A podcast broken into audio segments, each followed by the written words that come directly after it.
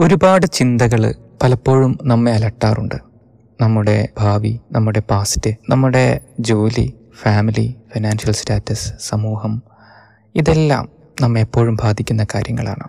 ഇതൊക്കെയും ചിന്തിച്ച് ചിന്തിച്ച് നമ്മുടെ മനസ്സ് വല്ലാതെ അസ്വസ്ഥമായിരിക്കുന്ന അവസ്ഥകൾ ഒരുപാടുണ്ടാവാറുണ്ട് ഞാൻ ഒരു കഥ പറയാം. ഒരിക്കൽ ശ്രീബുദ്ധനും അദ്ദേഹത്തിന്റെ കുറേ ശിഷ്യന്മാരും കൂടി ഒരു യാത്ര പുറപ്പെടുകയായിരുന്നു. കുറേ ദൂരം ചെന്നു. അവർക്ക് ദാഹം അനുഭവപ്പെട്ടു. വഴിവക്കിൽ കണ്ട ഒരു പുഴയുടെ അരികത്ത് അവർ തമ്പടിച്ചു. ആ പുഴയിലൂടെ കുറച്ചു മുമ്പ് ഒരു കച്ചവട സംഘം അവരുടെ കുതിരകളുമായി കടന്നുപോയിരുന്നു. അതുകൊണ്ട് തന്നെ ആ പുഴയാകെ കലങ്ങി മറിഞ്ഞു കിടക്കുകയാണ്.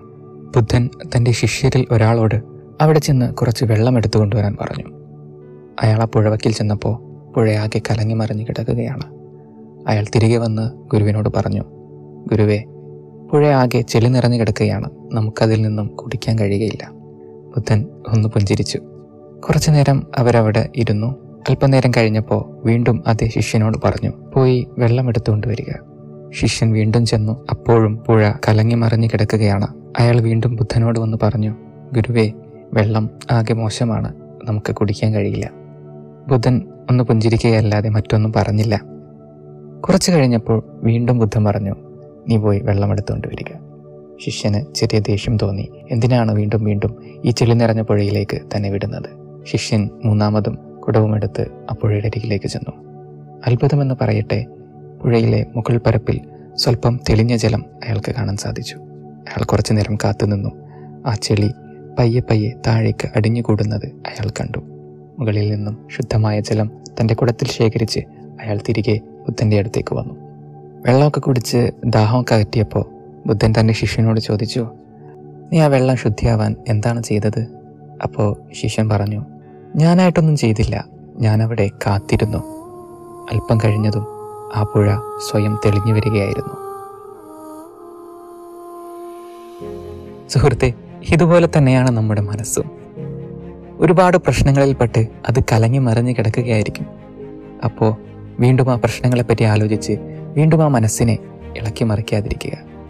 Live it for some time ആ സമയം നമ്മൾ കൊടുക്കും തോറും ആ മനസ്സ് ശാന്തമാവുന്നത് നമുക്കറിയാൻ സാധിക്കും. നമ്മുടെ മനസ്സിലേക്ക് അടിഞ്ഞുകൂടിയ മുഴുവൻ ചെളിയും ഹൃദയത്തിന്റെ ഏതോ തട്ടിലേക്ക് അടിഞ്ഞുകൂടി ഇല്ലാതാവുന്നത് നമുക്ക് തിരിച്ചറിയാൻ സാധിക്കും. അതുതന്നെയാണ് ഏറ്റവും വലിയ മരുന്ന്.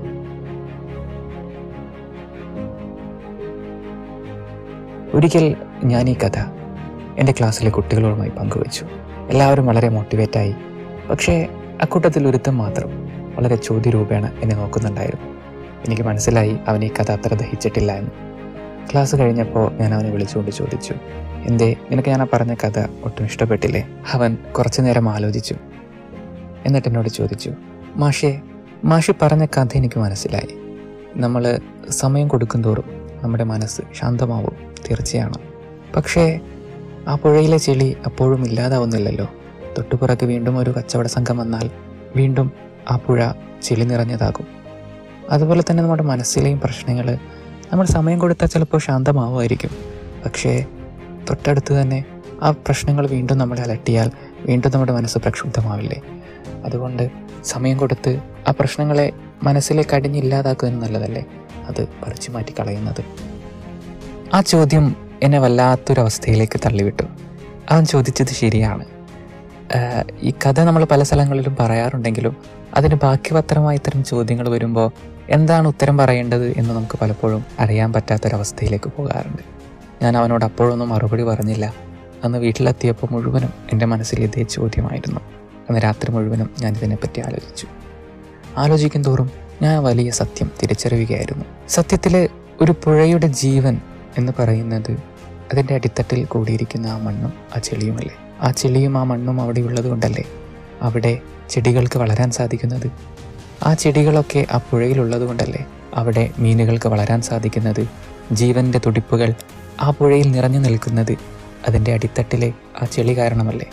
ഒരുപക്ഷെ നല്ല ടൈലൊക്കെ ഇട്ട് മിനുസപ്പെടുത്തിയ വൃത്തിയുള്ള ഒരു സ്വിമ്മിംഗ് പൂൾ നിങ്ങൾ കണ്ടിട്ടുണ്ടാകും. പക്ഷേ അതിലെത്രമാത്രം ജീവൻ വളരാൻ സാധിക്കും? എത്ര വൃത്തിയോടെ സൂക്ഷിച്ചാലും ഉപയോഗിക്കാതിരുന്നാലും ആ നീന്തൽക്കുളത്തിലെ വെള്ളം ഒരാഴ്ച കഴിഞ്ഞാൽ മാറ്റേണ്ടതായിട്ടുണ്ട്.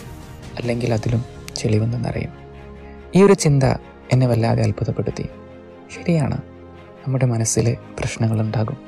അതിടയ്ക്കിടെ നമ്മൾ അലറ്റിക്കൊണ്ടിരിക്കും സത്യത്തിൽ ഈ പ്രശ്നങ്ങളും പ്രതിസന്ധികളിൽ നിന്നുമൊക്കെ പാഠങ്ങൾ ഉൾക്കൊണ്ടുകൊണ്ട് മുന്നേറാൻ പഠിക്കുന്ന ആ ഒരു പഠനമല്ലേ നമ്മുടെ ജീവിതം.